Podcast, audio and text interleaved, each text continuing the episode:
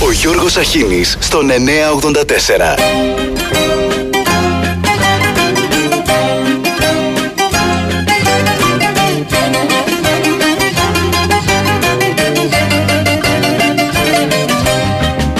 Απ' το φούρνο του τριβέλα Ξεκαρφωθήκη ταμπέλα Δεν την είχαν στεριώσει Κι ακολούθησε η πτώση Κι ήρθαν τόσοι κι άλλοι τόσοι Άιντε χίλιοι πεντακόσι. Άιντε χίλιοι πεντακόσι. Κι ακολούθησε η πτώση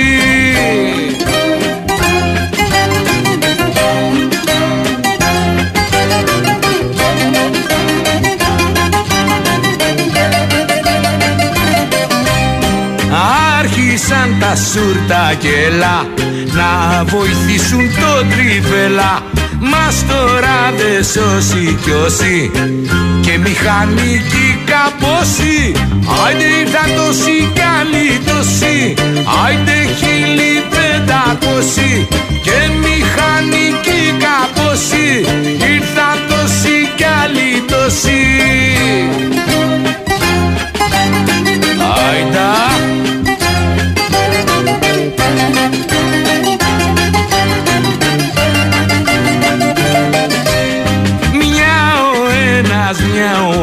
άλλος Κι ο συνοστισμός μεγάλος.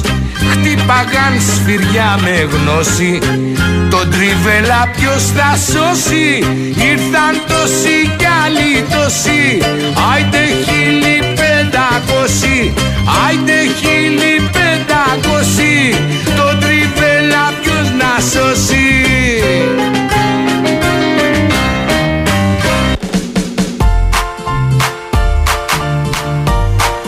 Καλημέρα σας, τρίτη δύο μήνας. Προχωράμε καλά και στο Μάιο, ε.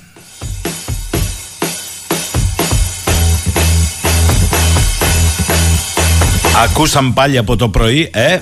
Σώζουν, σώζουν κόσμο. Για ακούστε εδώ Στις Βρυξέλλες το πρόγραμμα σταθερότητας Πληθωρισμός διαρκείας μέχρι το 2026 Υποβλήθηκε το Σάββατο στο Ευρω... στην Ευρωπαϊκή Επιτροπή το ελληνικό πρόγραμμα σταθερότητας για τα έτη 23-2026. Με βάση τις βασικές μακροοικονομικές προβλέψεις που προβλέπονται στο πρόγραμμα σταθερότητας προβλέπεται ανάπτυξη 2,3% για το 23, 3 για το 24, 3 για το 25, 2,1 για το 26. Και υπάρχει μια πρόβλεψη για τον πληθωρισμό που θα είναι 4,5 το 23, 2,4 το 24 και εκτίμηση για 2 το 25 και το 26. Εδώ θα μείνει ο πληθωρισμός.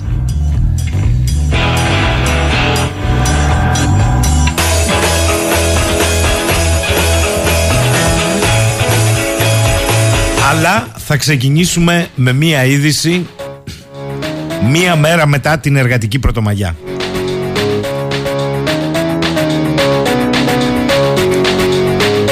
Είναι πιο ισχυρό από τεχνολογικής πλευράς βρε παιδιά. Δεν είναι η ρομποτική εργασία. Η είδηση έρχεται από το κοντινό μας μέλλον. Ισχυρά λοιπόν από τεχνολογικής πλευράς αλλά ούτε τα ρομπότ μπόρεσαν να αντέξουν σε καθεστώς ακατάπαυστης εργασίας. Είδηση που παίζει στο NBC χθες ένα ρομπότ κατέρευσε, όπως τα ακούτε, κατέρευσε μετά από 20 ώρες συνεχούς εργασίας. Το έργο του ήταν να μετακινεί βαριές παλέτες εμπορευμάτων στην αποθήκη. Οι εργαζόμενοι λοιπόν που βρίσκονταν εκείνη τη στιγμή έσπευσαν να βοηθήσουν το ρομπότ, αλλά φαινόταν ότι κάτι δεν πήγαινε καλά.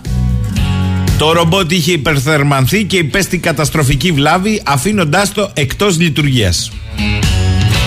Και έτσι κάπως καθυστέρησαν οι εργασίες της αποθήκης αφού θα έπρεπε να μπουν σε λειτουργία άλλα ρομπότ για τις ανάλογες εργασίες που εκτελούσε το πρώτο που κατέρευσε.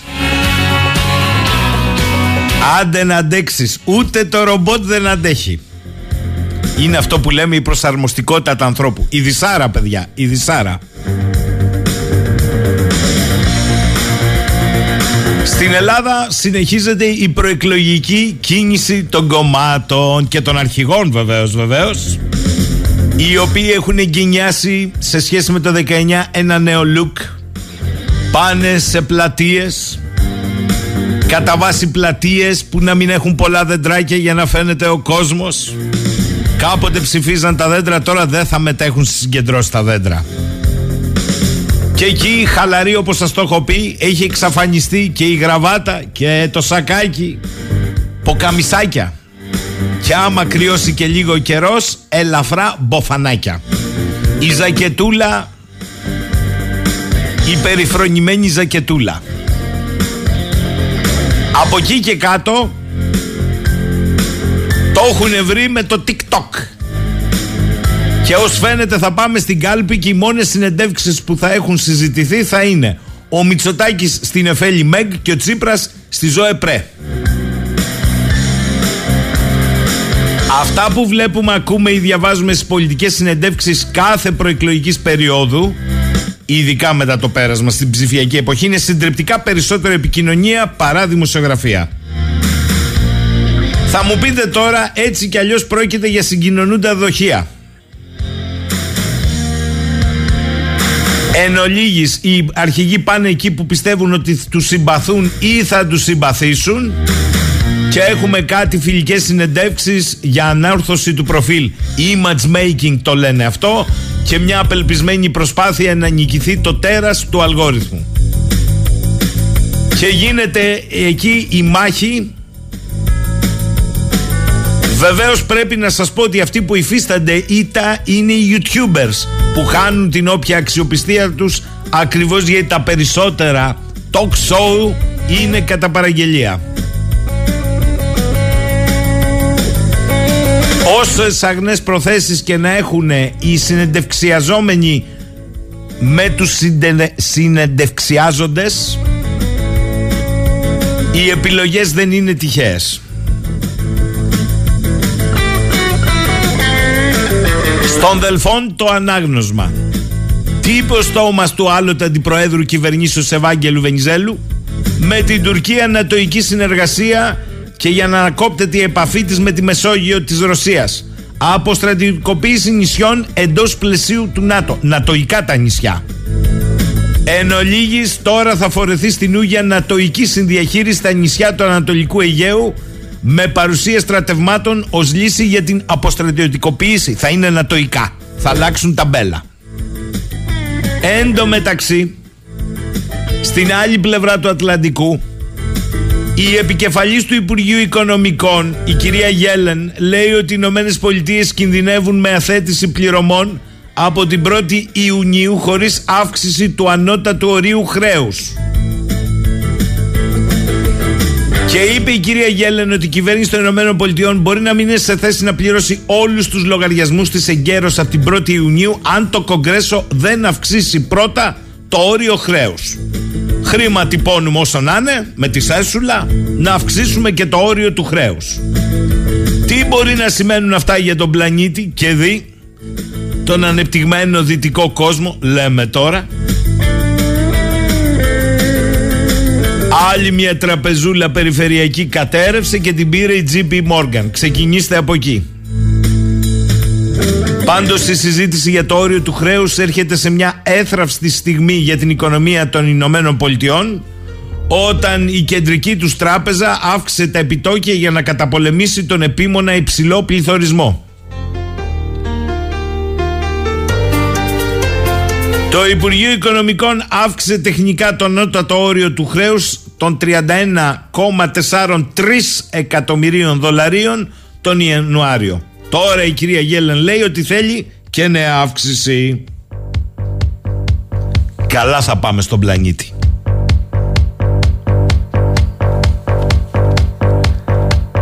Καλημέρα, καλημέρα. Ο Γιάννης λέει: Μήπως είδες μια έκθεση στις αστυνομίες για την εγκληματικότητα από την οποία προκύπτει πως το 1% του πληθυσμού η Ρωμά διαπράττει το 45% της εγκληματικότητα. Ε, και; Τι πάει να πει αυτό; Εσύ την κατάλαβες, ε, αν είναι έτσι η έκθεση αυτή, τι σημαίνει αυτό;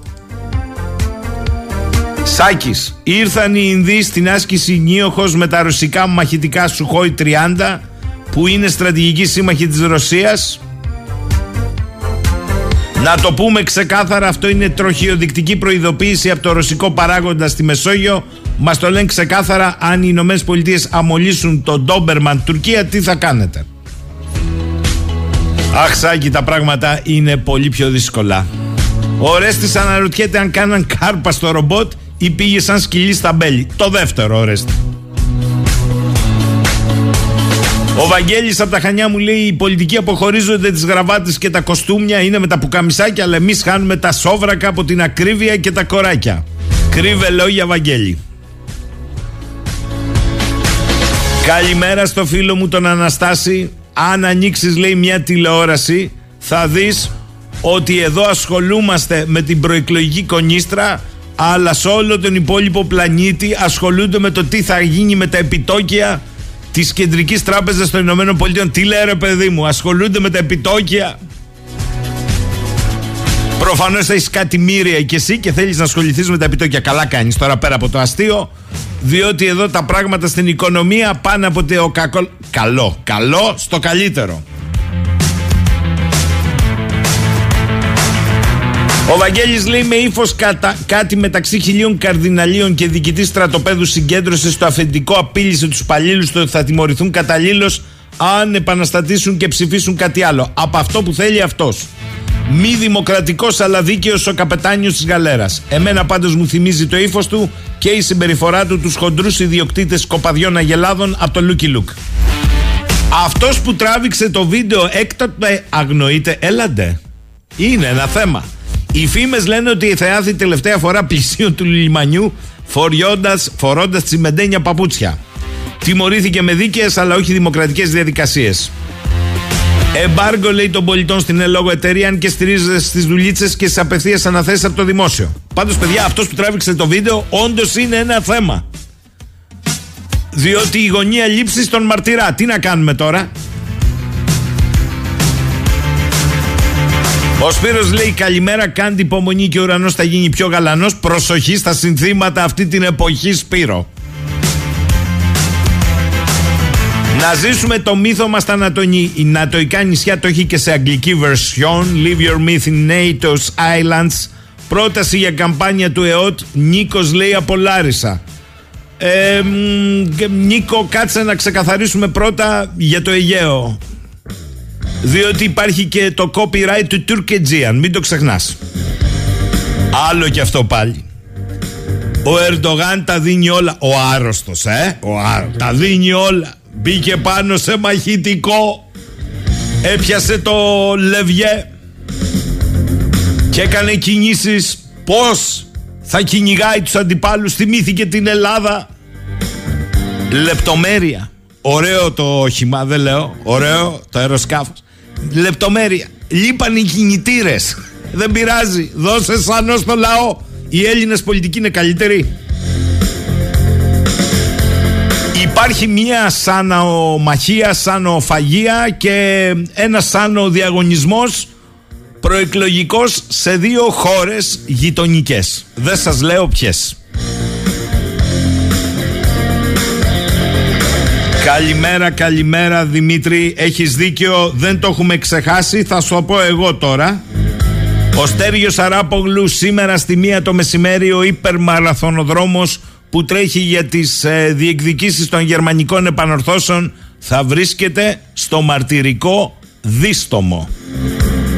Και από ό,τι μαθαίνω προγραμματίζονται πολύ ιδιαίτερες εκδηλώσεις τιμής σε έναν άνθρωπο που διατρέχει όλα τα καμένα χωριά από τους Γερμανούς κατακτητές της πατρίδας.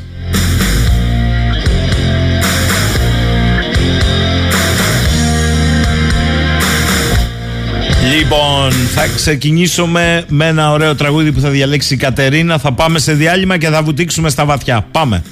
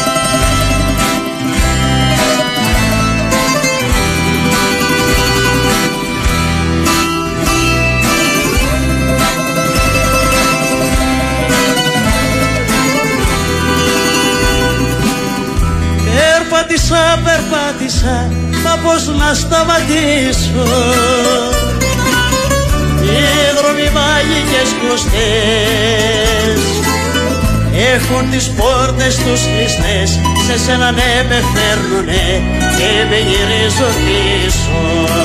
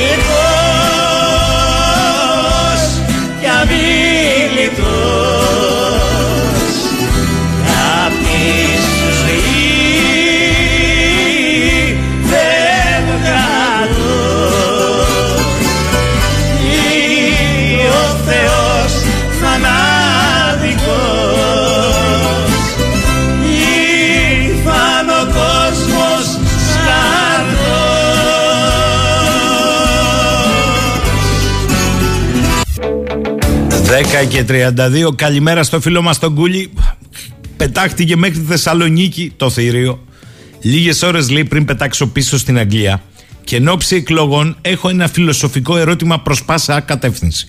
Αφού μπορούν να έχουν ταυτοποίηση μοναδικού ατόμου ακόμη και για τα food pass, έτσι ώστε κανένας απολύτως ταλέπορος να μην καταφέρει να πάρει ένα πεντάρικο παραπάνω, δεν μπορούν να κάνουν εκλογές μέσω ίντερνετ για μας που είμαστε έξω.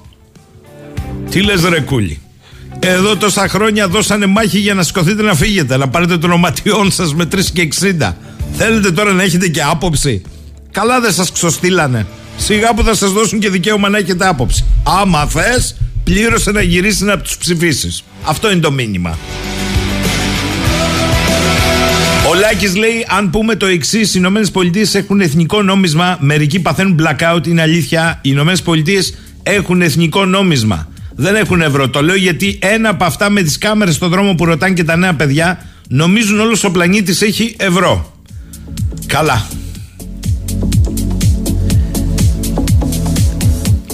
Ο Γιάννης λέει καλό μήνα και καλή εκπομπή. Τα είπαμε και χθες Γιάννη. Η Κάρμεν καλό μήνα. Η κοροϊδία των πολιτικών δεν έχει οροφή. Θέλουν όλη αυτοδυναμία αλλά ψήφισαν απλή αναλογική. Γιατί θα μας το εξηγήσουν. Μπορεί ένα κόμμα να πάρει την ευθύνη όσων έχουν εντολή να πράξουν κυρίως τα εθνικά θέματα ή θα συνεργαστούν όλοι να πάρουν την ευθύνη. Προσέξτε, αγαπητή Κάρμεν, γιατί εδώ μπορεί να είναι και το μυστικό όμως των εκλογών. Και εξηγούμε. Με τόσα που ακούγονται από τους φίλους Αμερικάνους, με τόσα που θέλουν οι φίλοι Τούρκοι και με τόσα που λένε ο στόμας κάποιων δικών μας πολιτικών, όχι κάποιων, αρκετών, να δώσουμε κι άλλα να δώσουμε. Μήπως, λέω, μήπως θα είναι προτιμότερο αντί από έναν που αποφασίζει και διατάσσει να είναι πολύ να φοβάται ο ένας τον άλλον, μπας και γλιτώσουμε κανένα κομμάτι της χώρας. Λέω, μήπως. διότι μία αδύναμη κοινοβουλευτικά όποια, όποια κυβέρνηση είναι εντελώς διαφορετική σκοπής στις αποφάσεις. Θα έχει κατά νου ότι ανα πάσα στιγμή μπορεί να πέσει συνθέμελα. Για σκεφτείτε το λίγο.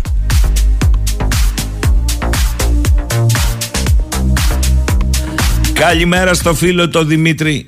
Γιάντα λέει, νομίζεις, αυτό το Γιάντα σε μαρτύρησε Δημήτρη.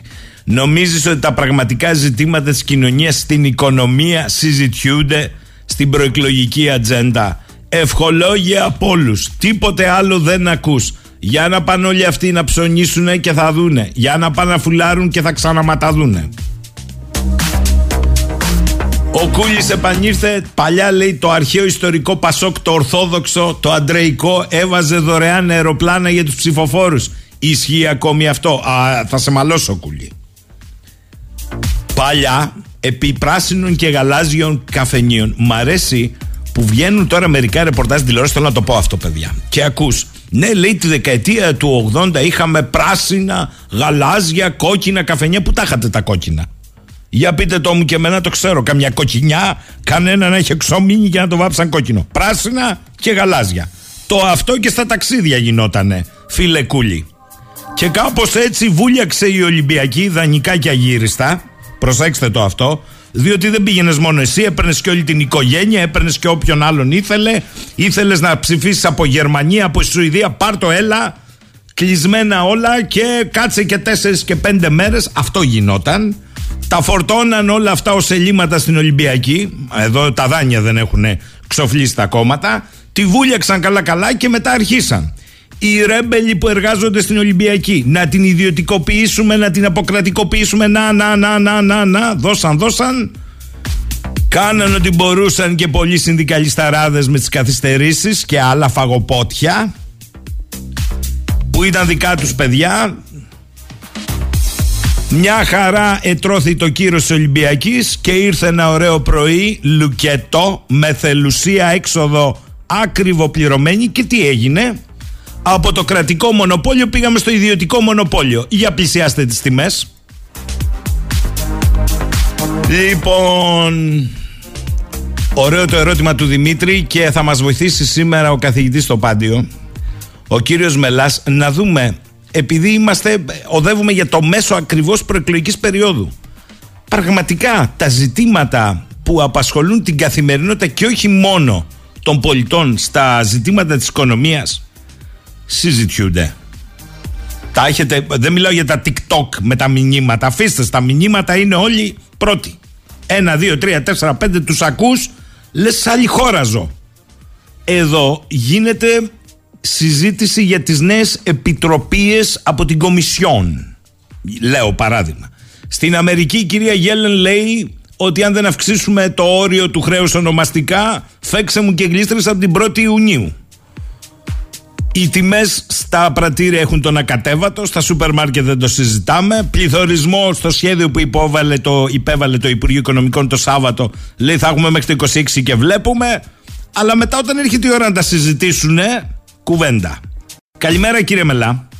Καλημέρα και σε εσάς. Για πείτε μου τώρα, εσείς με την επιστημονική επάρκεια γίνεται ικανοποιητική συζήτηση για τα πραγματικά ζητήματα της οικονομίας που αντιμετωπίζει ο πολίτης; Νομίζω πως δεν γίνεται. Η εντύπωσή μου είναι ότι δεν γίνεται. Ή εν πάση περιπτώσει γίνονται σκόρπιες και μερικές αναφορές εκείθεν και εντεύθεν σε στυλ μονολόγων, δεν υπάρχει κανένας αντίλογος, δεν υπάρχει καμία ε, συζήτηση μεταξύ των αντιπάλων κομμάτων με επιχειρήματα και με στοιχεία. Ε, μετά παρατηρούμε κάτι το οποίο είναι τραγικό, ότι ο καθένας ο οποίος ομιλεί περί της οικονομίας και για τα οικονομικά μεγέθη μπορεί να πει ό,τι νούμερα θέλει, ό,τι θέλει, Σωστό, πολύ σωστή. Ε, δεν, ε, δεν, δεν υπάρχει κάποιος να του πει ότι αυτό δεν είναι έτσι, είναι αλλιώς, αλλά και ακόμα και αν υπάρχει κάποιος, ε, θα παρατηρήσετε ότι θα του πει ο πρώτος ότι κάνετε λάθος, δεν είναι έτσι, είναι έτσι. Επομένως είναι μια συζήτηση μεταξύ κοφών, ψευτών και διαστρεβλωτών. όσον αφορά στα θέματα τα οικονομικά. Κύριε Μελά. Βέβαια, ορισμένα πράγματα λέγονται, αλλά είναι πολύ μικρά και δεν ε, ε, ε, ενδιαφέρουν κανένα αυτή τη στιγμή. Κύριε Μελά, αυτό δεν είναι και ένα έλλειμμα του πώς γίνεται ο προεκλογικός αγώνας; Και στέκομαι λίγο σε αυτό, γιατί αυτό με τα νούμερα που είπατε είναι το πιο χαρακτηριστικό. Άλλα θα πείτε εσείς, άλλα θα πω εγώ. Αν σας πω δεν τα λες καλά, θα μου πείτε εσείς, εσύ δεν τα λες καλά. Ακριβώς, ναι, ακριβώς. δεν υπάρχει όμως ένας ενδιάμεσος, δημοσιογράφος να το πω έτσι, ή κάποιος άλλος, ο οποίος να λέει κύριε τα στοιχεία είναι αυτά. Ναι. Ε, αυτό θα ήταν, ε, θα απαιτούσε δημοσιογράφους καταρτισμένους ε, και ε, σε θέση να γνωρίζουν ε, τα θέματα και να θέλουν να έχουν τη βούληση και την ελευθερία να πούνε την αλήθεια και ε, εν πάση περιπτώσει αν θέλετε θα έπρεπε να υπάρχει πώς να σας το πω και μία αρχή την οποία στατιστική αρχή κάτι εν πάση περιπτώσει το οποίο, στο, στην οποία θα κάνουμε αναφορά όλοι δεν μπορεί ο καθένας να λέει ό,τι θέλει παραδείγματος. Ε, Ε, να σας να πω... πει, πα- λέει παραδείγματος χάρη, γίνονται επενδύσεις. Μπλα μπλου, εκείνο έρχεται, εκείνη έρχεται η άλλη, επενδύσεις, εκείνο κτλ. Ωραία, έρχονται οι επενδύσεις, παραδείγματος χάρη. Ε, το θέμα είναι στο τέλος, ξυρίζουν το γαμπρό, λέτε και εσείς εκεί στην Κρήτη. Δηλαδή, ποια είναι το αποτέλεσμα όλων αυτών. Ε, ε, πώς μετριέται στατιστικά. Είναι έτσι ή είναι αλλιώς. Αυτά τα πράγματα εκλείπουν, ειδικά σε ένα προεκλογικό αγώνα, το ο οποίος έχει πάρει, πώς να το πούμε, το χαρακτήρα περισσότερο... Πώς να το πούμε, TikTok. ποιο, ποιο είναι το- ο μεγαλύτερο, κάτι α- πιο πέρα από την επικοινωνία, το χειρότερο από την επικοινωνία. Δεν ξέρω, πες το εσείς. Δεν ξέρω πώς θα TikTok το είναι, ονοματίσω. TikTok είναι ο αγώνας, είναι ο προεκλογικός, είναι TikTok. Κοιτάξτε, επιτομή αυτού που περιγράφεται είναι το Σάββατο. Μία από τις εκπομπές μεγαλύτερου εύρους αναγνωστικού τηλεθεατών κοινού έχει δύο κάρτες. Και συγκρίνει από τη μία την πρόταση εξωματικής αντιπολίτευσης για αύξηση του κατώτατου μισθού 8,80 αν θυμάμαι. Και από την άλλη τη δυνητική αύξηση μέσου σταθμού στο τέλος τετραετίας 1500 ευρώ της κυβέρνησης. Πείτε μου τώρα, ο κύριος Αυτιάς το έκανε, πείτε μου τώρα, υπάρχει βάση συζήτησης; Καθόλου. καμία. Μάλιστα. Ε, που εγώ δεν Καμία, λέω ότι ο καμία. ένας τα είπε καλά και ο Δεν άλλος μπορούμε άσχημα. να συζητήσουμε επί Ναι. των προθέσεων. Ε, α, Ε, ε, από τη στιγμή που δεν συζητάμε για τα πεπραγμένα. Αυτά τα οποία εν πάση περιπτώσει έχουν μια στατιστική βάση Ναι. την οποία μπορούμε να συζητήσουμε. Ε, α, ε, τα πεπραγμένα δεν, συ- δεν, δεν, δεν, δεν, συμφω- δεν μπορούμε να συμφωνήσουμε και δεν μπορούμε να συμφωνήσουμε διότι δεν κάνουμε αναφορά ακριβώς στις πηγές που υπάρχουν ε, και μετά να μπουν οι ερμηνείες για αυτά τα στοιχεία. Πώς να συζητήσουμε τώρα ε, για αυτά τα οποία λένε τα, κρό- τα κόμματα προεκλογικά; Ε, 1500, ωραία, μπορεί να φτάσει και 2000, σου πει ο άλλος. Λοιπόν, και τι έγινε, συζήτηση είναι αυτή τώρα. Για πείτε μου σας παρακαλώ πάρα πολύ Τι πιστεύετε ότι θα έπρεπε να έρθει μπροστά στα μικρά αλλά και στα μεγάλα; Το χρέος θα έπρεπε να είναι θέμα δημόσιο και ιδιωτικό Για να ξέρει και ο πολίτης όταν του λέει το κάθε κόμμα αυτό που του λέει με το οικονομικό του πρόγραμμα Ό,τι και να του λέει ότι τα περιθώρια και τα πλαίσια είναι πολύ συγκεκριμένα και δεν επικαλούμε τυχαία το χρέος διότι στη δημοσιο- δημοσιονομική προσαρμογή που ξαναφέρνει μπροστά η Κομισιόν μετά το παράθυρο το ελαστικό της πανδημίας δίθεν τάχα μου όλα αυτά έρχονται μπροστά. Κοιτάξτε, έχετε δίκιο ότι το χρέος, το δημόσιο και το ιδιωτικό είναι ένα πολύ σοβαρό πρόβλημα ε, στην ελληνική οικονομία. Όμως ας σκεφτούμε λιγάκι μαζί ε, ως εξής. Γιατί ασκούμε οικονομική πολιτική; Ασκούμε οικονομική πολιτική όχι μόνο για να βελτιώσουμε τα μακροοικονομικά μεγέθη, παραδείγματος χάρη το χρέος το ιδιωτικό ή το χρέος το δημόσιο, αλλά για να καλυτερεύσουμε την καθημερινότητα των Ελλήνων πολιτών. Επομένως, το πρώτο το οποίο πρέπει να αναλογιστεί κανένας και να κοιτάξει είναι η αγοραστική δύναμη, η μισθή, γιατί εκεί καταλήγει. Το πρώτο, το πρώτο, το οποίο είναι εύκολα μετρήσιμο.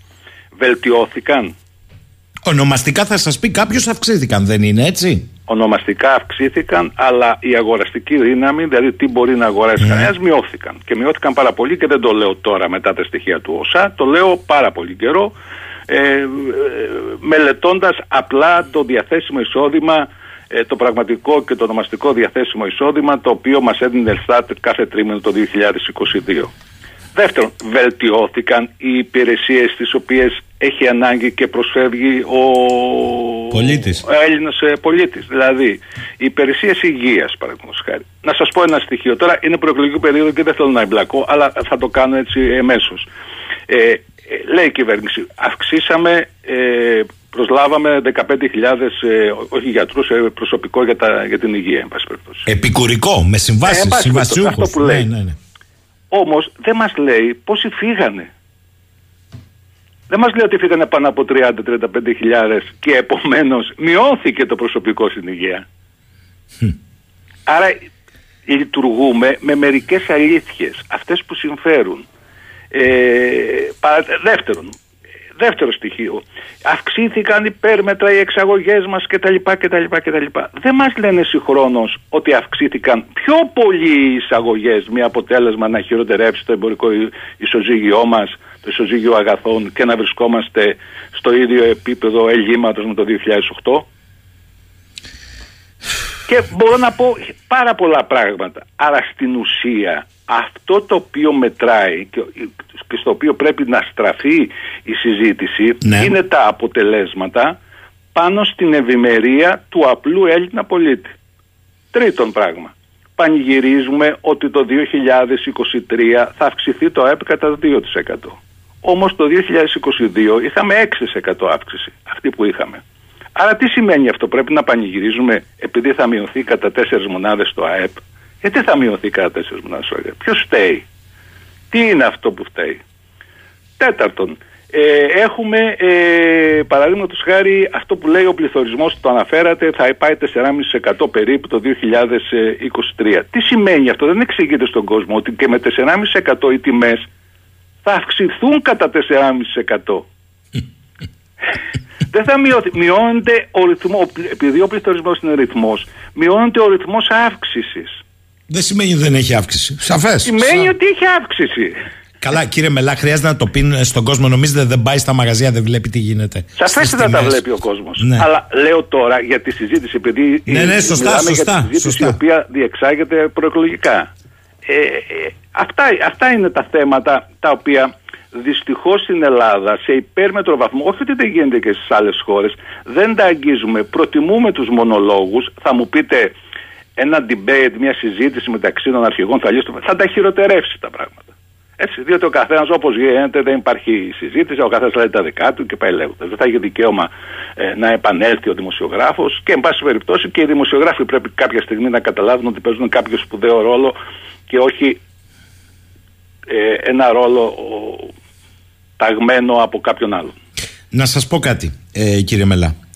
Ε, βγήκε χθες, πάνω από προχθές μάλλον, πάνω από 600 εκατομμύρια ευρώ μέσω του Ταμείου Ανάκαμψης και Ανθεκτικότητας, που είναι το πολυεργαλείο διαπάσαν όσων το τελευταίο διάστημα, δόθηκαν σε με, ορισμένες από τις μεγαλύτερες ελληνικές επιχειρήσεις. Μάλιστα. 14 επιχειρηματίες, προσέξτε, που ούτως ή άλλως θα μπορούσαν να εξασφαλίσουν τραπεζική δανειοδότηση αν το επιθυμούσαν και εμφανίζουν και πολύ ψηλά κέρδη και επομένως δεν έχουν την ανάγκη των λεγόμενων φτηνών ευρωπαϊκών δανείων για τα οποία εγγυάται το ελληνικό δημόσιο, ήταν οι μόνο, μόνο αυτοί οι 14 είχαν πρόσβαση στα 600. Δεν συζητώ για τους μικρομεσαίους, δεν συζητώ για δάνεια που δεν παίρνει ούτε το πολύπαθο αρκαλοχώρι εδώ με τους σεισμόπληκτους γίνεται το έλα να δεις. Αυτό δεν πρέπει να εξηγηθεί. Καλό είναι να λες ότι έχω τόση απορρόφηση, α, απορροφητικότητα, συγγνώμη. Πρέπει να εξηγηθεί, αλλά δεν εξηγείται. Ή αν θέλετε, εάν στριμώξεις κάποιον που ασκεί αυτή την οικονομική πολιτική και του πεις γιατί το κάνεις αυτό, θα σου απαντήσω σε εξή, διότι εγώ πιστεύω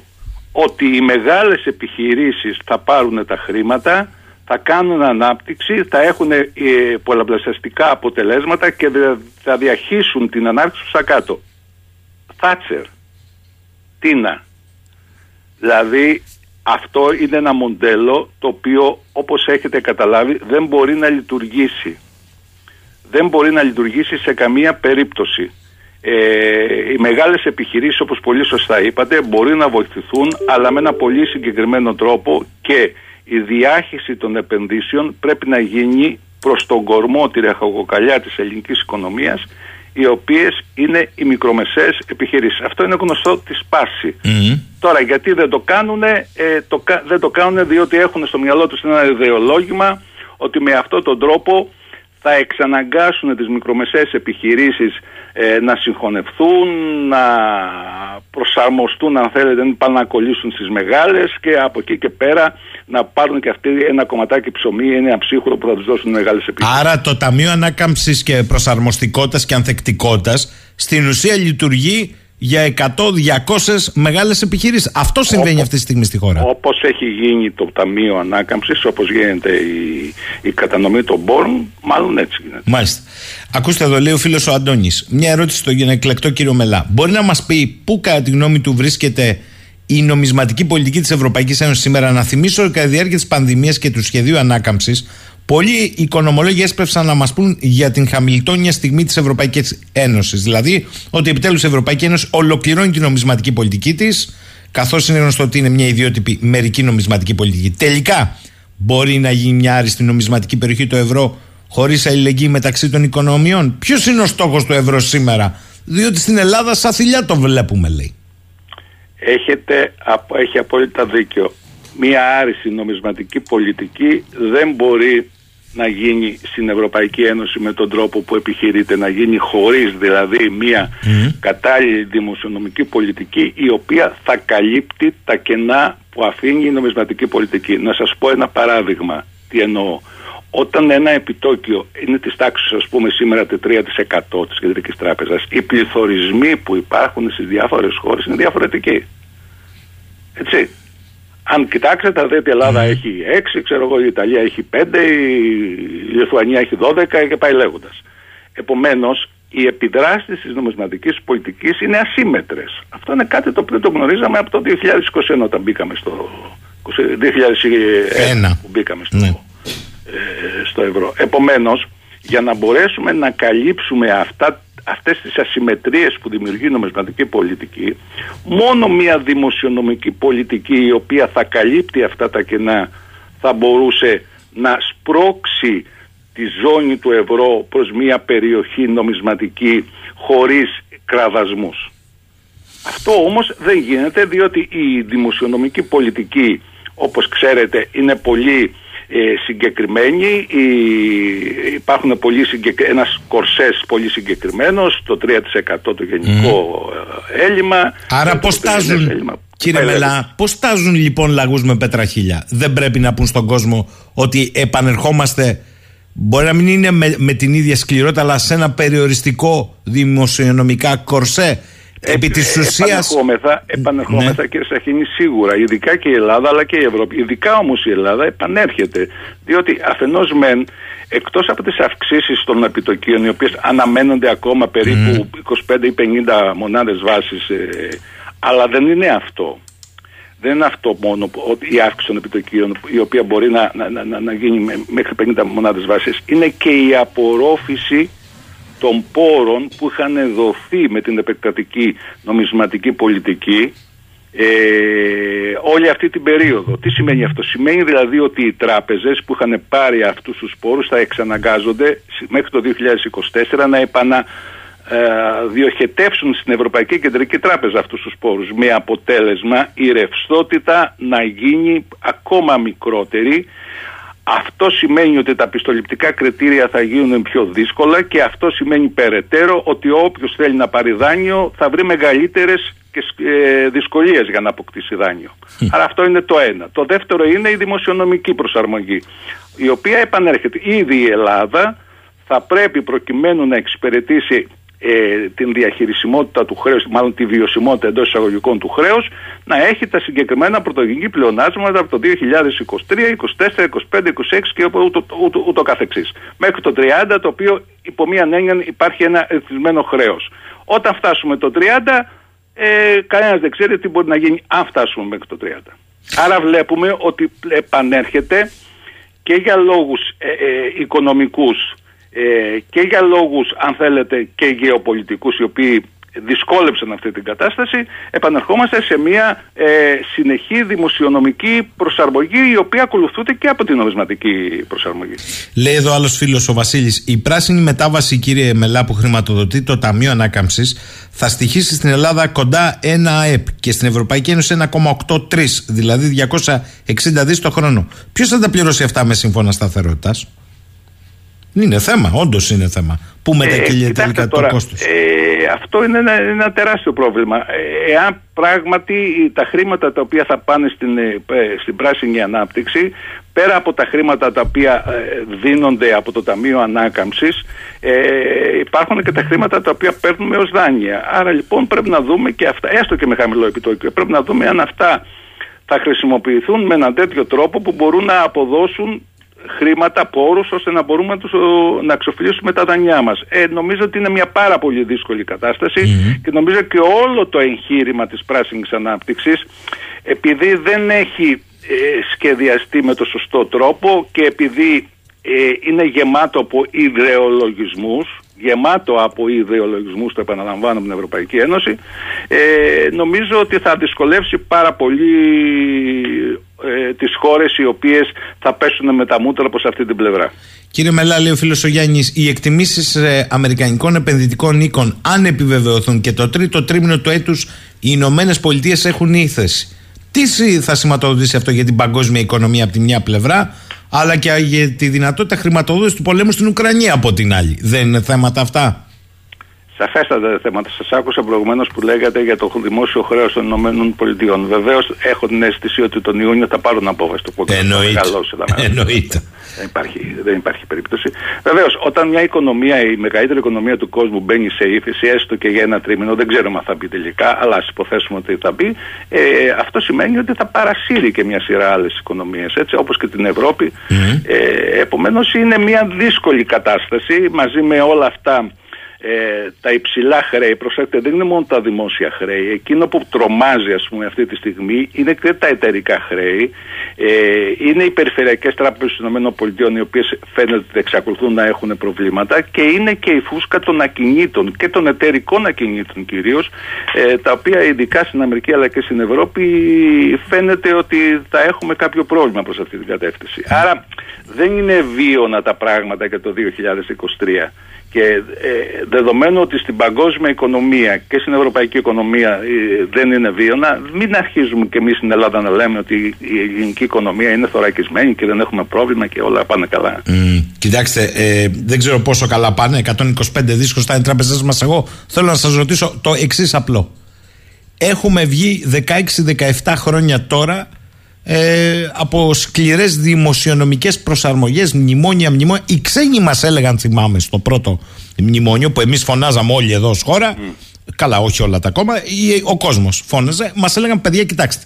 Είναι δύσκολο, είναι πόδινο, καλό κουράγιο κτλ. Αλλά αν το ακολουθήσετε το σχέδιο, ε, θα κάνετε σοβαρές αναδιαρθρώσεις και διαρθρωτικές αλλαγές στην οικονομία και στο παραγωγικό σας μοντέλο. Περάσαμε και φτάσαμε στο 23.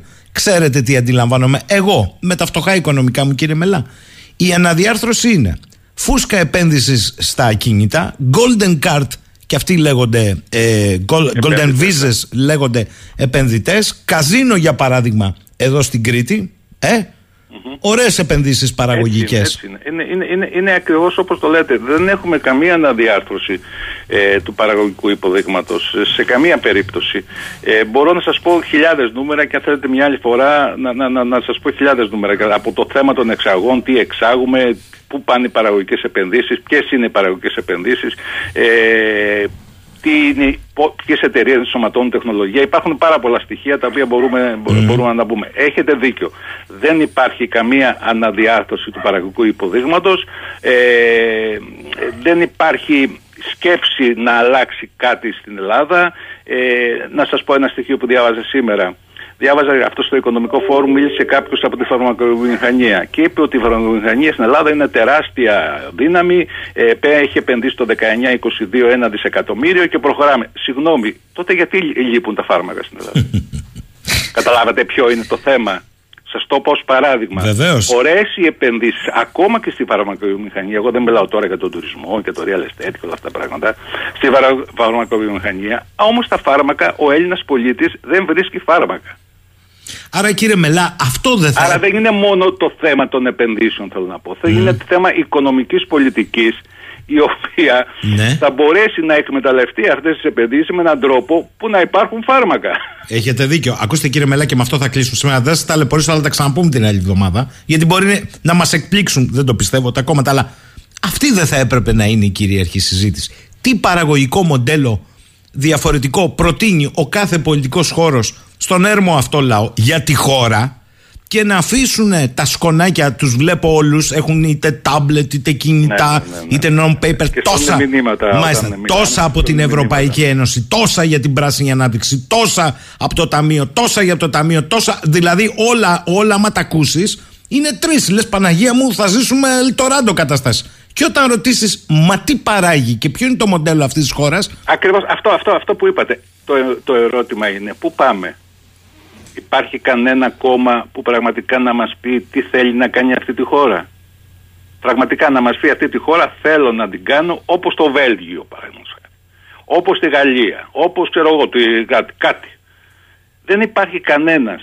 Και αυτό ε, παρασύρει και τον κόσμο. Έτσι και ο κόσμος βρίσκεται σε μια κατάσταση απορίας. Δηλαδή ο κόσμος έχει χαζέψει, πώς να σου το πω, έχει χαζέψει ο κόσμος διότι ακούει δεξιά και αριστερά διάφορα νούμερα, στοιχεία κτλ. Αλλά κανένας δεν του λέει, παιδιά, ξέρετε κάτι, εμείς θέλουμε αύριο να πάμε τη βιομηχανία ως προς το ΑΕΠ στο 15%. Εμείς θέλουμε παραδείγματος χάρη ε, να έχουμε δημόσια υγεία. Εμείς θέλουμε να έχουμε ε, επενδύσεις ε, ε, παραγωγικές ε, εκεί. Κανένας δεν λέει το όραμα, ένα όραμα, Ας είναι όραμα για μια κοινωνία. Πώς θα είναι αυτή η κοινωνία την οποία θέλουμε. Όλοι τσαλαβουτάνε μέσα σε αυτό το πλαίσιο το οποίο έχει καθοριστεί από τα μνημόνια και δεν μπορούμε να φύγουμε καθόλου από αυτά. Κώστας Μελάς θα τα ξαναπώ μαζί του την άλλη εβδομάδα. Δεν υπάρχει περίπτωση. Θα ξανατοποθετήσουμε τα πράγματα, θα τα βαθμολογήσουμε, θα το πω ευθέως, τις πολιτικές δυνάμεις, οι οποίες για την ώρα, εντάξει, καλά είναι και τα επιδόματα στην ανέχεια του κόσμου, θα πει κάποιος. Με συγχωρείτε, εγώ δεν συμφωνώ. Δεν είναι καλά τα επιδόματα. Σ- στην ώρα των εκλογών που καλεί τον άλλο να σε ψηφίσει, πρέπει να του πεις ένα σχέδιο με το οποίο μπορεί να μην συμφωνείς όταν το ακούς. Είναι ένα σχέδιο. Εδώ δεν υπάρχει σχέδιο. Ε, Ακριβώς αυτό είπαμε. Ότι ε, υπάρχει ένα, ε, ε, δεν υπάρχει σχέδιο. Δηλαδή ο κόσμος να καταλάβει τους βασικούς άξονες. Προς τα πού θέλουμε να πάμε αυτή τη χώρα. Δεν υπάρχει, δηλαδή δεν είναι δυνατόν ε, να λέμε ότι η επενδυτική βαθμή δεν είναι εθνικός στόχος. Θα τρελαθούμε πια. έτσι. Μάλιστα. Γιατί κύριε Μελά μου, όπως σωστά μου γράφουν εδώ πέρα, έχουν μπει σε ένα φούρνο να δούνε πόσο κάνει το ένα κιλό ψωμί και αν είναι ένα κιλό. Έχουν δει αν τα καπάκια από το X ε, σκεύασμα κατασκευάζονται στη χώρα. Ε, χαρτιά υγεία, να σας πω α- Μα, απλά. μα, μα μιλάτε γι' αυτό εδώ, εδώ απ- εσείς είστε στην Κρήτη. Νομίζω ότι όλο το ξενοδοχειακό, τα- τα ξενοδοχεία μας επί της ουσίας έχουν περάσει σε μεγάλο βαθμό στους ξένους. Δυστυχώς. Μιλάτε τώρα για την παραγωγή, παραγωγή. Τι Μάλιστα. κάνω λάθος; έχετε δίκιο, έχετε δίκιο. Δεν πειράζει. Επομένω, όλη η υπεραξία που παράγει ο τουρισμός στην Ελλάδα, εκτός από τους πενιχρούς μισθούς που παίρνουν οι εργαζόμενοι, και άντε και τους φόρους που μπορεί να πληρώνουν, όλα τα άλλα πάνε έξω. Ναι ή όχι; Βεβαίως. Για να μην σας πω και στον πρωτογενή τομέα, παραδοσιακές λειτουργίες καλλιέργειες που θα έπρεπε να στηριχτούν και να υποστηριχτούν και να γίνουν πιο ποιητικές, ξεπατώστε τις, βάλτε φινικέλαιο. Ε, φίνικα που παράγει φινικέλαιο από το ξέρω εγώ από την Τζαμάικα Μάλιστα. που, ε, μυρωδάτο κιόλας, να το πω έτσι. λοιπόν, καταλαβαίνόμαστε τώρα που α, έχετε δίκιο. Αυτή είναι τελικώς η κατάσταση. Και αυτή η συζήτηση δεν γίνεται. Σας ευχαριστώ Σας λέω θερμά. ακόμα και σε έναν τομέα όπως ο τουριστικός. Ακόμα και στο Airbnb. Όλοι αυτοί οι ξένοι που έχουν αγοράσει, τι έκαναν, δώσαν λοιπόν 30-40 χιλιάδες αυτό το δόλιο που δεν είχε να φάει και από εκεί και πέρα θα καρποθούν για όλη τη διάρκεια που θα υπάρχει τουρισμός τα κέρδη. Αυτό τι θα κάνει μετά όταν τελειώσει τα 30 χιλιάρικα; Έχετε δίκιο. Πού να το βρείτε; Σκεφτείτε το, δηλαδή αυτό που λέμε άμεσες ξένες επενδύσεις και συνέχεια. Άμεσες ξένες επενδύσεις πρέπει να, να, να, να δημιουργούν πλούτο στη χώρα με την έννοια να αυξάνουν την παραγωγή, να, να, να ενσωματώνουν τεχνολογία στην παραγωγή, ε, ε, ε, ε, την προστιθέμενη αξία, ελληνική προστιθέμενη. Δεν υπάρχουν αυτά τα πράγματα. Καλημέρα κύριε Μελά, να είστε Καλημέρα καλά. και εσάς. Ευχαριστούμε πολύ. Λέει εδώ ο φίλος μου ο Στέφανος Καλημέρα, αναφέρουν ξανά και ξανά για την αύξηση μισθών κατώτατου και μας ανάβουν τα λαμπάκια Την επόμενη φορά που θα τους έχετε μπροστά σας μπορείτε να τους στήσετε να μην τους ματιάξουμε και θα σας το χρωστάμε Αυτά λέει ο Στέφανος από τον Εύωσμο της Θεσσαλονίκης Στο μεταξύ παιδιά, Σήμερα σε μία από τις συνεντεύξεις ο Πρωθυπουργός ε, σε πρωινή, στο Open, στο Γκαμπουράκι, είπε μεταξύ άλλων δεν θα μειώσουμε, προσέξτε, τον ειδικό φόρο κατανάλωσης αλλά και το ΦΠΑ. Δοκιμάστηκε σε άλλες χώρες και δεν απέδωσε. Είπε όμως και κάτι επιπλέον. Δεν θα μειώσουμε τον ειδικό φόρο κατανάλωσης γιατί δεν δουλεύει η πρακτική αυτή. Η μείωση θα φτάσει στο μεσάζοντα και όχι στον καταναλωτή. Συγγνώμη. Δηλαδή το κράτος ομολογεί διαστόματος πρωθυπουργού ότι δεν μπορεί να ελέξει τη μείωση στην αντιλία και ότι η μείωση στον ειδικό φόρο κατανάλωσης θα πάει στο μεσάζοντα, δηλαδή τώρα πάει σε ποιον, στον από πάνω. Θα πάει στο μεσάζοντα, αλλά δεν θα φτάσει στον καταναλωτή. Ο νόν νοήτο. Καλά πάνε οι πολιτικοί αρχηγοί με το TikTok. Το έχουν φτιάξει κομμένο και ραμμένο στα μέτρα τους. Με επικοινωνία δεν λέω, αλλά για τη συζήτηση που απασχολεί σαν τον ειδικό φόρο καταναλώσει στο ΦΠΑ, τους μισθούς, εντάξει, καλά αυτά που λένε, για να τα λένε, αλλά μάλλον δεν έχουν μπει στην καθημερινότητα του πολίτη. Θα συνομιλήσουμε με τον καθηγητή πολιτιολογίας στο Πάντιο Πανεπιστήμιο και κοσμήτορα της Σχολής Πολιτικών Επιστημών, τον κύριο Δημήτρη Χριστόπουλο, ε, διότι είμαστε ουσιαστικά, αν δεν το έχετε καταλάβει, 19 ημέρες πριν τη στιγμή της κάλπης. Ποιο είναι το, το κλίμα αυτής της αναμέτρησης, το επίπεδο και το πεδίο; Και γιατί τελικώς υπάρχει αυτή η σιωπηρή αλλά αντίδραση ενός μεγάλου τμήματος του εκλογικού σώματος; Συν το ότι, θα το πω, ε, το προηγούμενο διάστημα έγινε μια μεγάλη κουβέντα γύρω από το κόμμα του κυρίου Κασιδιάρη, του Κασιδιάρη. Ωραία. Η συζήτηση αυτή έκρυψε κάτω από το χαλί άλλα πράγματα διότι φτάσαμε τα ανώτατα δικαστικά εκλογοδικεία αυτό είναι στην ουσία, έτσι έχουν μετατραπεί τώρα σε εκλογοδικεία να απαγορεύουν για λόγους όχι τυπικούς αλλά πιο ουσιαστικούς από ό,τι φαίνεται μια σειρά κινήσεων. Γράφουν σήμερα πολλά site. Δεξιά της δεξιάς γίνεται του κουτρούλι ο γάμος. Ο ένας μετά τον άλλον φεύγει από το πολιτικό σκηνικό. Και θέλω να σας πω, να το έχετε υπόψη σας, ότι όταν τα κόμματα εκτός κοινοβουλίου είναι πάνω από το 8% αλλάζουν τα εκλογικά δεδομένα των αποτελεσμάτων. Δυνητικά υπέρ όποιου θα είναι πρώτος. Λοιπόν, καλημέρα κύριε Χριστόπουλε. Μας καλημέρα ακούτε; κύριε Σοχίνη, καλημέρα σας.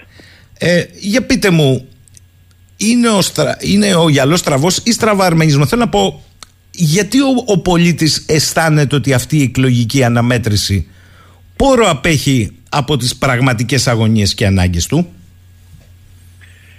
Να ξεκινήσουμε από αυτό και μετά να πάμε στα δεξιά της δεξιάς που είπατε. Ναι, ναι. Ε, θεωρώ ότι αυτή η εκλογική αναμέτρηση πραγματοποιείται σε μια στιγμή όπου είναι ανοιχτό ακόμα το τραύμα των ε, τεμπών.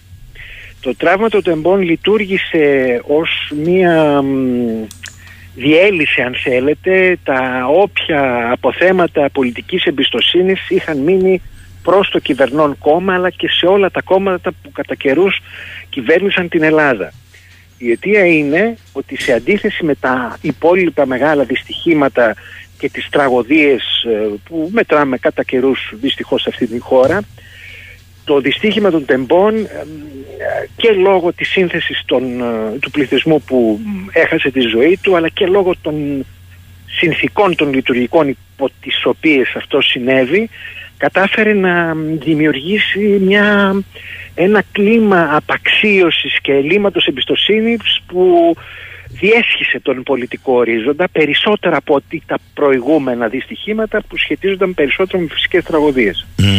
Σε αυτή τη συνθήκη λοιπόν η προσπάθεια που κάνει η κυβέρνηση είναι όσο μπορεί να κάνει ένα damage control που λέμε, δηλαδή να, να μην παίξει επιθετικά όπως έπαιξε το, το 2019 με τη δική της ατζέντα, αλλά να διαχειριστεί τις ζημιές γιατί είναι πολλές. Και από την άλλη πλευρά η εξωματική αντιπολίτευση προσπαθεί και αυτή να αναδείξει τα, τα προβλήματα τα οποία υπάρχουν, τα οποία χρεώνει ας πούμε στην κυβέρνηση. Και η δυσκολία που έχει είναι ότι στην προσπάθεια της να ακουστεί στο ακροατήριο δεξιά της ε, δεξιά, του, δεξιά μεταξύ ας πούμε, του ΣΥΡΙΖΑ και της Νέας Δημοκρατίας χάνει λίγο το στίγμα το οποίο θα περίμενε ο, ο, ο αντιδεξιός ψηφοφόρος να έχει ο ΣΥΡΙΖΑ. Άρα λοιπόν κάπως έτσι θα περιγράψω τη στιγμή που ζούμε, δηλαδή σαν μια στιγμή αμηχανίας η οποία όμως δεν είναι προϊόν ενός λάθους, είναι προϊόν συγκεκριμένων στρατηγικών επιλογών των κομμάτων τα οποία είτε σχετίζονται με την αδυναμία τους να μιλήσουν πολιτικά. Πραγματικά εγώ επιτρέψτε να σας πω με κάθε σεβασμό στο συντοπίτη των ακροατών σας στην Κρήτη πρόεδρο του Πασό Κανδρουλάκη δεν βρίσκω πολιτικό περιεχόμενο στο λόγο αυτού του ανθρώπου. Δεν βλέπω τίποτα, βλέπω κάτι κενό μέσα ας πούμε. Ε, αυτό ισχύει για το Πασόκ. Από την άλλη, εκεί που πραγματικά είχαμε σκληρό πολιτικό περιεχόμενο, γιατί ο Μητσοτάκης έπαιξε το 2019 μέχρι περίπου τον προηγούμενο χρόνο έπαιξε με σκληρό πολιτικό περιεχόμενο. Ατζέντα στα πανεπιστήμια, ατζέντα στην αστυνομία, ατζέντα στην ε, εργασία, όλο αυτό που λέμε δηλαδή το φιλελεύθερο εγχείρημα. Πλέον, ακριβώς επειδή και ο ίδιος δεν μπορεί να βγει μπροστά, διότι πλέον υπάρχει μια αποστροφή στον κόσμο. Έτσι. Ο φόβος πέρασε. Τώρα είμαστε σε μια άλλη φάση. Υπάρχει ένα, μια αδιάγνωστη, αν έτσι, κατά την άποψή μου, ατμόσφαιρα προεκλογικά, η οποία κυοφορεί εκπλήξεις. Εγώ δεν νιώθω την άνεση να σας πω με ευκολία ότι νομίζω ότι θα γίνει αυτό στις εκλογές που έρχονται. Το θυμίζω και κλείνω ότι πριν μια δεκαετία είχαμε τον διπλό εκλογικό σεισμό του 2012, ο οποίος έφερε ανατροπές αδιανόητες για το ελληνικό πολιτικό σύστημα. Έχω την αίσθηση ότι ακόμα και αν δεν βρεθούμε σε ένα αντίστοιχο 2012, ο δείκτης προβλεψιμότητας εν ώψη αυτών των εκλογών και πιθανώς των μεθερχόμενων είναι πολύ χαμηλός. Κύριε Χριστόπουλε, θέλω να μείνω λίγο ακόμη σε αυτό ε, και έχουμε χρόνο. Κοιτάξτε, υπάρχει από την άλλη, όλο, πυκνώνει αυτό ως, ως αίσθηση στον κόσμο ότι απέχουν οι συζητήσεις, αν γίνονται συζητήσεις, κατά πολύ από τις πραγματικές του ανάγκες στα θέλω του ή ακόμη αν θέλετε αυτό που συζητάγαμε προηγουμένως με έναν οικονομολόγο, τον κύριο Μελά, δεν υπάρχει μια περιγραφή ενός οράματος, είτε συμφωνείς είτε διαφωνείς, του πώς θες, βρε αδερφέ, να πάει η Ελλάδα. Να μην πω για την καθημερινότητα. Και ο κόσμος διαπιστώνει ότι γίνονται σκιαμαχίες του TikTok. Ποιος θα τα πει καλά επικοινωνιακά, θα ρίξει μια ρεκλάμα, θα κάνει μια εξυπνάδα. Αλλά συζήτηση ουσίας δεν γίνεται. Με τα στραβά τους, τα καλά τους, ο κάθε χώρος, εντάξει ο κόσμος σου λέει Μα εγώ άλλα βλέπω στην καθημερινότητά μου. Δεν μπορεί να μου πιάνουν και οι μεν και οι δε, όποιοι και αν είναι αυτοί, περί άλλων συζητήσεις. Δεν γίνεται αυτό. Κύριε Σαχίνη, σε αυτή τη φάση που βρισκόμαστε, συζήτηση ουσίας η κυβέρνηση δεν θέλει να κάνει. Δεν είναι εκεί που ήταν το 2019, όπου μπορούσε να κάνει συζήτηση ουσίας και να δημιουργήσει έναν συσχετισμό ηγεμονίας και με την βοήθεια φυσικά των ε, μέσων μαζικής ενημέρωσης που ήταν στο πλευρό της και είναι στο πλευρό της. Η συζήτηση ουσίας θα περίμενε κανείς να γίνει περισσότερο από την αντιπολίτευση, αξιωματική και μη. Γιατί γίνεται; Εδώ λοιπόν η συζήτηση ουσίας βλέπω να μην την κάνει όσο εγώ θα περίμενα ο δικός μου χώρος. Εγώ, όπως ξέρετε, ανήκω στον ευρύτερο χώρο της αριστεράς. Έχω υπάρξει μέλος του think tank του, του Αλέξη Τσίπρα κτλ. Αλλά εκεί θα ήθελα κάτι περισσότερο. Απλώς έχω την αίσθηση ότι και εκεί αυτό υποβαθμίζεται ακριβώς επειδή η πολιτική επιλογή προεκλογικά είναι να μην ταράξουμε τα νερά στον όμορο δεξιών, εκδεξιών μας χώρο και να μην ενισχύσουμε το αίσθημα ανασφάλειας που έχει ο κόσμος αυτός απέναντι στο ΣΥΡΙΖΑ. Αυτό όμως ξεχνάει κάτι, ότι ο ελληνικός λαός δεν είναι δεξιός λαός. Δεν είναι κατά ανάγκη ο κόσμος συντηρητικός και χαζός. Ο κόσμος θέλει κάτι να ακούσει. Ο κόσμος βαριέται μόνο τα προσχήματα και τις προσώψεις της πολιτικής αν βγείτε στο δρόμο και είμαι σίγουρος ότι λόγω της δουλειάς σας το κάνετε και μιλήσετε με νέα παιδιά, νεότερα ημών, παιδιά δηλαδή που είναι νέοι ψηφοφόροι από 20 έως 30, θα δείτε ότι ο λόγος μας τους φαίνεται κορακίστικα. Δεν τους απασχολούμε. Είναι τόσο μεγάλη απαξίωση των πολιτικών εξουσίας στην ελληνική νεότητα η οποία πρέπει να μας προβληματίσει. Αν δηλαδή, να σας το πω έτσι, μεταξύ Νέας Δημοκρατίας και ΣΥΡΙΖΑ υπάρχει χοντρικά ένα 4-5 δημοσκοπικό 4-5% δημοσκοπικό ποσοστό το οποίο πρέπει να καλύψει ο ΣΥΡΙΖΑ προκειμένου να βγει μπροστά από τη Νέα Δημοκρατία. Αριστερά του ΣΥΡΙΖΑ ή εν πάση περιπτώσει μέσα σε αυτό το απρόβλεπτο και το αδιάγνωστο πολιτικό ε, εκτόπισμα που βρίσκεται περίπου στο 10% του ελληνικού λαού των αναποφάσιστων, που δεν είναι αναποφάσιστη μεταξύ Νουδού και ΣΥΡΙΖΑ, είναι αναποφάσιστη στον χώρο της ευρύτερης αριστεράς. Εκεί υπήρχε πάρα και υπάρχει πολλής χώρος και κόσμος που θα ήταν διατεθειμένος να ακούσει κάτι. Κλείνω. Όταν λέω να ακούσω κάτι, προσέξτε, έχει μεγάλη σημασία το πολιτικό περιεχόμενο. Ξέρετε, εμένα μπορεί να διαφωνούμε σε μερικά πράγματα, σε άλλα να συμφωνούμε, αλλά σε κάθε περίπτωση έχει σημασία να μιλάμε και να έχουμε ένα πολιτικό περιεχόμενο, να έχουμε προγραμματικό ασφαλώς, λόγο. Ασφαλώς. Όσο αυτό λείπει, τότε οι δυνάμεις της αδράνειας, της απαξίωσης και της καταφρόνιας της πολιτικής κερδίζουν πόντους. Και κερδίζουν πόντους σε μια στιγμή που τα πράγματα δεν είναι καλά στην Ευρώπη. Δεν είναι καλά στην Ευρώπη που έχουμε μια μελώνη δίπλα μας, που ανασκευάζει τους φασιστικούς τον αντιφασισμό ως συστατικό όρο της Ιταλικής πολιτείας. Δεν είναι καλά στη Γαλλία, όπου για πρώτη φορά στις ερχόμενες προεδρικές εκλογές θα έχουμε φαβορή από την άκρα δεξιά. Δεν είναι καλά στη Σκανδιναβία, δεν είναι καλά στην Πολωνία, στην Ουγγαρία. Γενικώ τα πράγματα στην Ευρώπη έχουν πάρει μια πορεία προς την ηγεμονία αντιλήψεων που ανήκουν στο χώρο της άκρας δεξιάς. Απέναντι σε ένα τέτοιο λοιπόν δεδομένο, δεν μπορούμε να μασάμε τα λόγια μας κύριε Σαχή. Δεν μπορούμε να μην λέμε με διακριτό τρόπο ποιοι είμαστε. Ο κόσμος μας θέλει αν του πούμε ποιοι είμαστε. Όχι αν του, και τον καθησυχάσουμε ότι μοιάζουμε με τον αντίπαλό μας. Αυτό είναι κατά την άποψή μου η πεμπτουσία του πολιτικού προβλήματος στην Ελλάδα σήμερα και για τον λόγο αυτό πιστεύω ότι χρειάζεται όσο γίνεται περισσότερο μεγαλύτερη τεκμηρίωση, στέρεη τοποθέτηση και πολιτική αυτοδοτήση.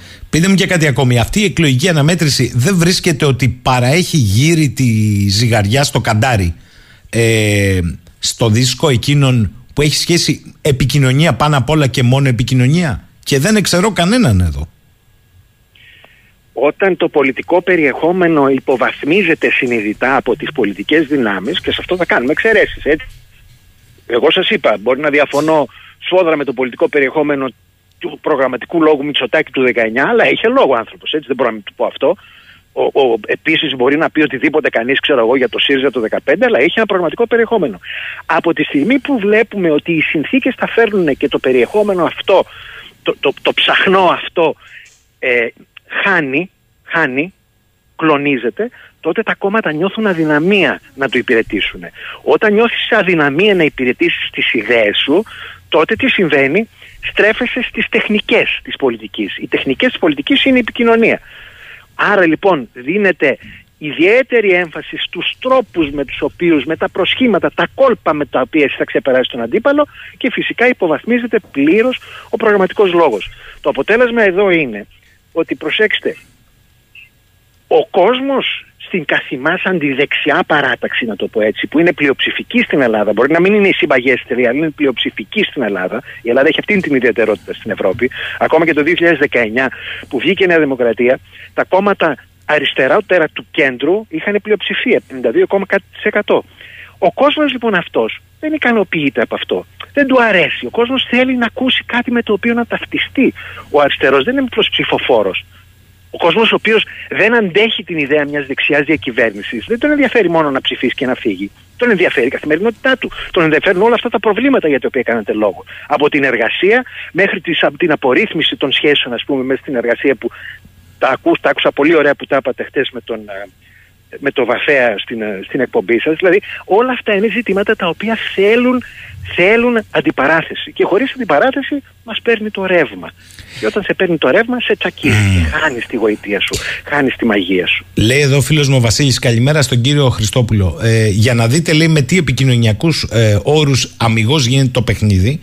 Στο πρόσφατο διάστημα όλοι με τον ένα ή τον άλλον τρόπο, ιδίως τα μεγάλα κόμματα, ε, είχαν να πούνε μια κουβέντα για τις λάθος επιλογές από το showbiz, τις διασημότητες κτλ. Και, και τελικώς λέει, άμα ξανακοιτάξετε τα ψηφοδέλτια τους, θα δείτε ότι πάλι φιγουράρουν διασημότητες, showbiz και έτσι. Άρα δεν μας δουλεύουν ουσιαστικά.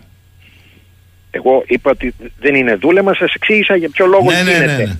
Έτσι προσπάθησα να πω στους ακροατές μας ποιος είναι ο λόγος για τον οποίο υπάρχει αυτό το πολιτικό κλίμα το και το πολιτικό, αυτό και το έλλειμμα πολιτικής ουσίας. Αυτή είναι η άποψή μου. Δεν είναι αποτέλεσμα δηλαδή κάποιων ατυχών πολιτικών επιλογών, είναι αποτέλεσμα συγκεκριμένων στρατηγικών. Τώρα θέλω να πάμε λιγάκι του τι συμβαίνει δεξιότερα της Νέας Δημοκρατίας γιατί σας θυμίζω ότι στο προηγούμενο διάστημα που υπήρχε μια συζήτηση περί απαγορεύσεως ή μη της κίνησης ε, Κασιδιάρη είχατε μια πολύ διακριτή άποψη. Σήμερα με τον ένα ή τον άλλον τρόπο, γιατί σήμερα τερματίζεται ε, η απόφαση του αρμόδιου τμήματος του Αριού Πάγου, ε, πριν φτάσουμε καν εκεί έχουμε εκτός το κόμμα Εμφιετζόγλου Μπογδάνου, εκτός το κόμμα ε, Λατινοπούλου, ε, εκτός το κόμμα Ζωή Κωνσταντοπούλου που δεν είναι δεξιότερα της δεξιάς. Ε, φαίνεται ότι θα έχουμε εκτός ε, το κόμμα Κασιδιάρη. Υπάρχει μια συζήτηση για το κόμμα Κανελοπούλου, ε, το ΕΑΝ.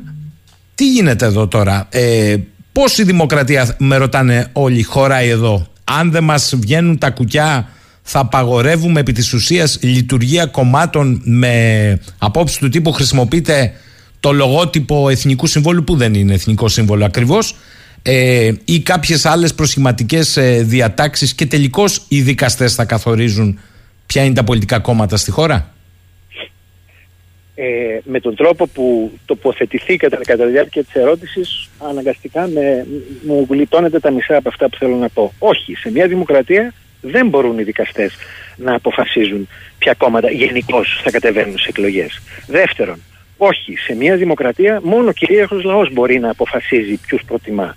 Τρίτον, αυτό σημαίνει ότι οι εγκληματίες μπορούν να ζητάνε την ψήφο του ελληνικού λαού; Όχι. Αλλά αυτό τι σημαίνει; Σημαίνει ένας απλός νόμος που λέει ότι αν κύριε έχεις καταδικαστεί για συμμετοχή ή σύσταση εγκληματικής οργάνωσης, όπως συμβαίνει με την περίπτωση των καταδικαστέντων πρωτοδίκων στη δίκη της Χρυσής Αυγής, ε, δεν μπορείς να είσαι υποψήφιος σε ψηφοδέλτιο κόμματος.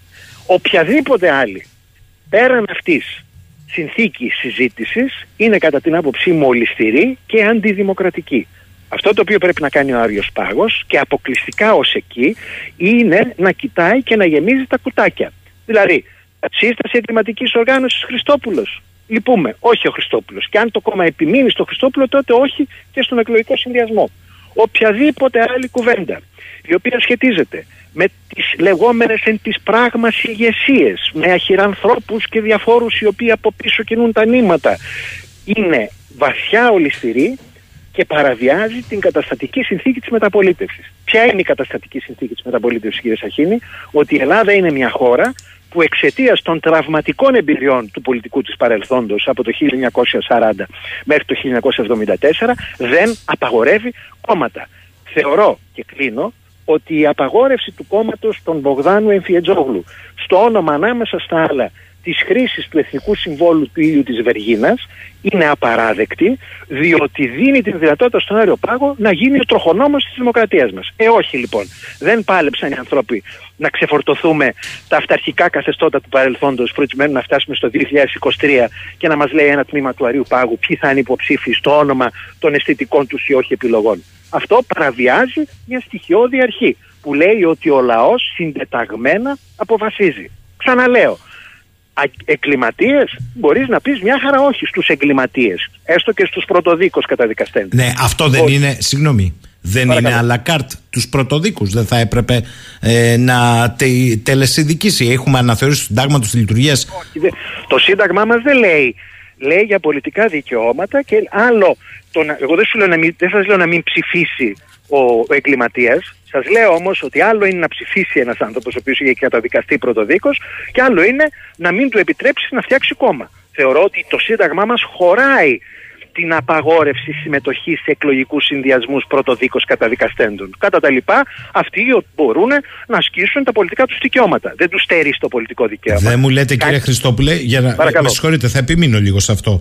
Για, γιατί κάποιος μπορεί να σκεφτεί, καλά, αλακάρτ, για άλλους να τελεσυδικεί και εδώ πρωτοδίκως. Όταν δολοφονήθηκε ο Τεμπονέρας, δολοφονήθηκε από μέλη συγκεκριμένου πολιτικού χώρου. Απαγορεύτηκε στον ε, μετέπειτα πρωθυπουργό να είναι υποψήφιος ε, και αυτός και το κόμμα του.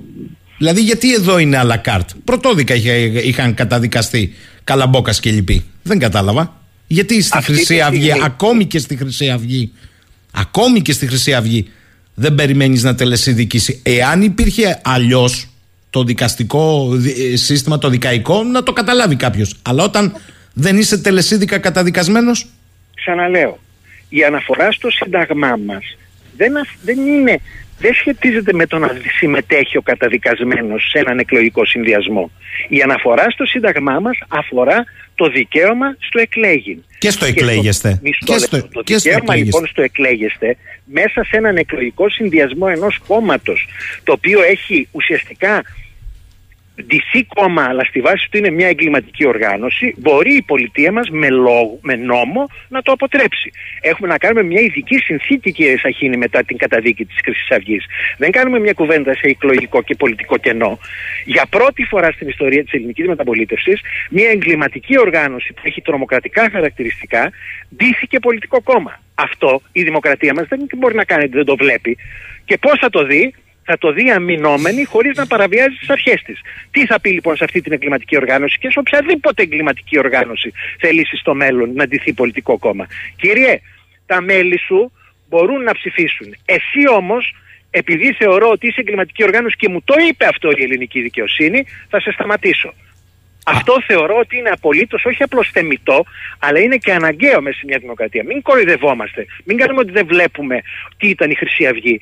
Και δεν κάνουμε αυτή τη συζήτηση ούτε για το Μουλουκουκουέ ούτε για το Ανταρσία. Εγώ δεν σας είπα ότι δεν κάνουμε, ο- κα- Ναι. να κάνουμε ότι δεν βλέπουμε. Προσπαθώ Ακριβώς. όμως Και υπό εγώ τι σας λέω με αρχές ποιο είναι, ποιο είναι το, το συμπέρασμα. Το συμπέρασμα είναι ότι έχω μία οργάνωση η οποία καταδικάστηκε ως εγκληματική. Εγκληματική οργάνωση εγώ στις εκλογές μου να φορέσει το μανδύα του πολιτικού κόμματος δεν θέλω. Ως εκεί. Τελεία. Δεν μου λέτε. Σύμβολα, σύμβολα εν της πράγμαση αρχηγοί και αχυρανθρώποι μακριά από μένα. Δυστυχώς ή ευτυχώς με αυτά θα παίξουμε. Σας Έχετε ακούω. την αίσθηση ότι η αρχική προσπάθεια επίλυση του ζητήματο στο παραένα; Στο παραένα. Απαράδεκτη. Είναι αυτή που Απαράδεκτη. δημιούργησε το Απαράδεκτη. όλο θέμα; Καταρχήν το ζήτημα αυτό έπρεπε να ρυθμιστεί αμέσως μετά την καταδίκη της Χρυσής Αυγής, έτσι ώστε να μην συσχετιστεί χρονικά επουδενή με, τον, με, το, με τη διεξαγωγή των εκλογών. Το γεγονός δηλαδή ότι αυτοί που μας κυβερνάνε φέραν τρεις τροπολογίες, μία το Μάρτιο του 2021 και δύο από το Φλεβάρι και προχθές, είναι κατά την άποψή μου πεδαριώδες και αδιανόητο. Αυτό είναι έσχος. Τώρα, αν αυτό είχε σε έγκαιρο χρόνο διευθετηθεί, ξαναλέω, εγκληματικές οργανώσεις με τη στάμπα της ελληνικής δικαιοσύνης δεν θα είναι υποψήφιε στις εκλογές, τότε δεν θα υπήρχε κανένα πρόβλημα.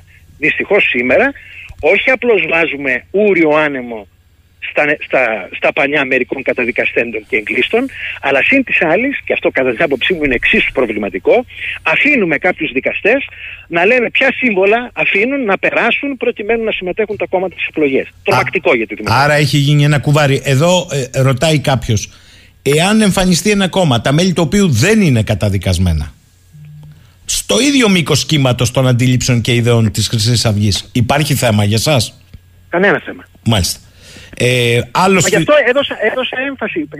Μίλησα για μια συγκεκριμένη ε, συνθήκη. Την καταδίκη του κόμματος ως εγκληματική οργάνωσης. Ναι, ναι. Τίποτα άλλο. Μόνο σε αυτό. Ε, έρχομαι σε κάτι άλλο που μου το υπομνεί εδώ ο φίλος ο Παναγιώτης. Για ρωτήστε, λέει τον κύριο Χριστόπουλο, μετά από τόσο χαμό για τις παρακολουθήσεις, βγαίνει σήμερα στο Όπεν ο Πρωθυπουργός και λέει είναι σωστή η επιλογή η Εθνική Υπηρεσία Πληροφοριών να υπάγεται απευθείας στο γραφείο του Πρωθυπουργού. Τι να καταλάβουμε εμείς τώρα, λέει.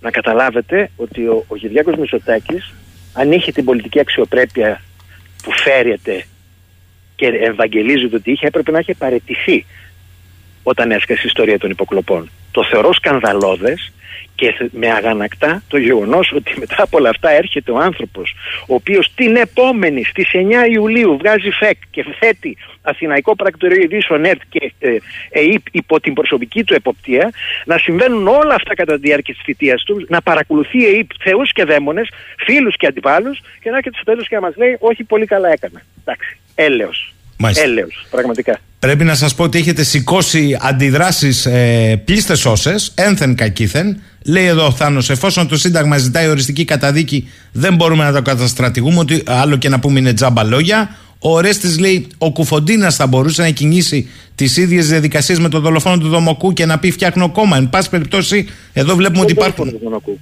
Ορίστε. Δηλαδή, Ποιον δολοφόνο του Δομακού, συγγνώμη, συγχωρέστε. Το Γκασιδιάρη εννοεί. Εν πάση περιπτώσει, εδώ βλέπουμε ότι υπάρχουν Ούτε ο αδιέξοδο. Κουφοντίνας μπορεί να φτιάξει κόμμα. Μάλιστα. Εμείς μπορεί ο Κουφοντίνας να φτιάξει κόμμα. Άλλος φίλος. Δηλαδή, για σκεφτείτε λίγο το 2004 να λέει ο Κουφοντίνας κατεβαίνει στις εκλογές. με κάποιον τρόπο δεν μπορεί η δημοκρατία να κάνει ότι δεν βλέπει.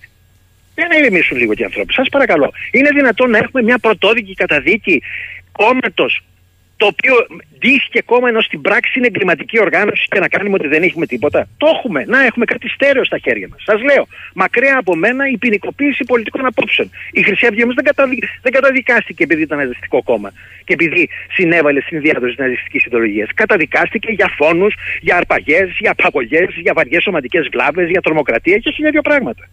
Άλλος φίλος, ο Στέφανος, πέραν λέει του κόμματος ε, Κασιδιαρίου, ο αποκλεισμός στο εκλέγεστε τεχνιέντος άλλων κομμάτων, όπως αυτά που αναφέρατε και ιδίως λέει του κόμματος της κυρίας Κωνσταντοπούλου, ό,τι άποψη και να υπάρχει, δεν είναι σχρή και εκτός πραγματικότητας αυτή η διαδικασία και υποκριτική για τη δημοκρατία που βιώνουμε. Σας είπα ότι αν είναι μία φορά πρόβλημα το γεγονός ότι υπάρχουν εγκληματικές οργανώσεις που φορούν τον μανδύο πολιτικού κόμματος, άλλο τόσο προβληματική και αδιέξοδη για τη δημοκρατία μας είναι το να δίνουμε τη δυνατότητα σε δικαστές να αξιολογούν ποια πολιτικά κόμματα θα κατέβουν σε εκλογές με προσχηματικές αιτίες. Μάλιστα. Και ένα... Δεν νομίζω πιο σαφή ε, τοποθέτηση, σας το είπα. Φυσικά. Για ακούστε, έρχεται και ένα ερώτημα απευθείας από ψηφοφόρο και υποστηρικτή του κόμματος των Ελλήνων.